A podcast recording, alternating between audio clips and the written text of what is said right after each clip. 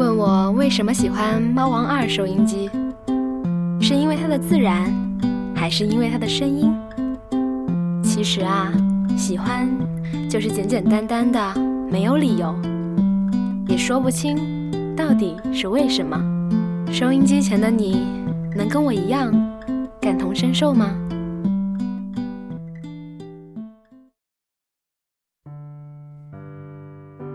今晚的晚安故事。食人鱼，作者安娜·木瑶。我是一尾不知身世的鱼，我只知道自己现在是他的宠物，像情人一样的宠物。那个男人已经六十多岁了，孑然一身，孤苦伶仃，像游魂一样漂浮在城市的角落。他喜欢带我去浅海湾那坐着，我在透明的鱼缸里仰躺着，总觉得最近越来越难翻身了。我想，自己应该又长大了不少。我的尾巴越来越长，臀部也越来越壮，整个身子塞在一口鱼缸里，很是憋屈。都怪他。把我宠得像孩子一样，老是去集市称一两新鲜的活肉给我做晚餐。说到这儿，我看看夕阳。晚餐的时间到了，他怎么还不带我回家呢？今天的他有些落魄和难过，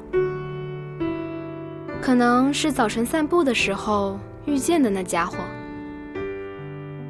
他回来，在我的鱼缸旁边坐了好久，跟我讲了好多那女人的事儿。那个女人呐，本来是要做他妻子的女人，在结婚那天跟人跑了，对方还是他的老同学呢。他气极了，女人不是什么好东西。他说，从那天起。他就决定自己一个人过，一个人也很精彩，你说对不对？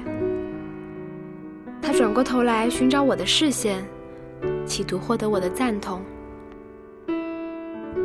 我才不鸟他呢，还不给我做早餐去！我迅速翻了个身，头部重重的撞在玻璃顶上，激起了一阵水花。别怪我，我早就抱怨了。水鱼缸太小了，他也知道，呢喃地说：“下午就去给你换个脸盆。”他还没给我换鱼缸呢。我摆摆鱼鳍，向水面吐了一口泡泡。光线开始暧昧起来，海面吹来微凉的风。他怎么一动也不动？连句话都没说呢。我看着他的背影，他近来苍老了许多，吃的肉量还没我多。抱着我和鱼缸一起散步的时候，没走多远就要停下来喘喘气。可是该如何讲呢？即使他在人类眼中是个不值一提、没有出息的可怜老头，在我的世界里，他可是很牛逼的。想当初我独自在下水道闯荡的时候，是他把我捞上来，养到了现在。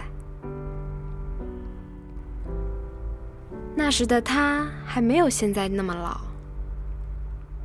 他每天会嘿嘿的笑。一边看我大口大口的把肉撕碎，他只要有空就会跟我说说话，讲讲他年轻时候的事儿。他在傍晚会带我一起去散步，在浅海湾的岸边，我们坐一会儿就走。能遇见他，我生而无憾了。我刚这样想着，突然看到他无力的倒下去。一下子滚到堤岸下边的海水里去了。我惊恐的乱窜，傍晚的海边一向没有人烟，我只能使劲的跃出鱼缸，扑通一声跳进了浅海湾。我追寻着他那副年老、干瘪、精瘦的躯体，一直下沉。他真的很不够意思哎，此前也不通知我一声，现在我只能在海水里孤独的祭奠。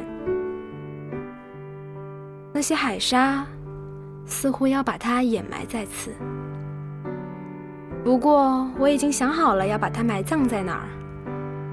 我想把它埋在我的心里，装进我的身体。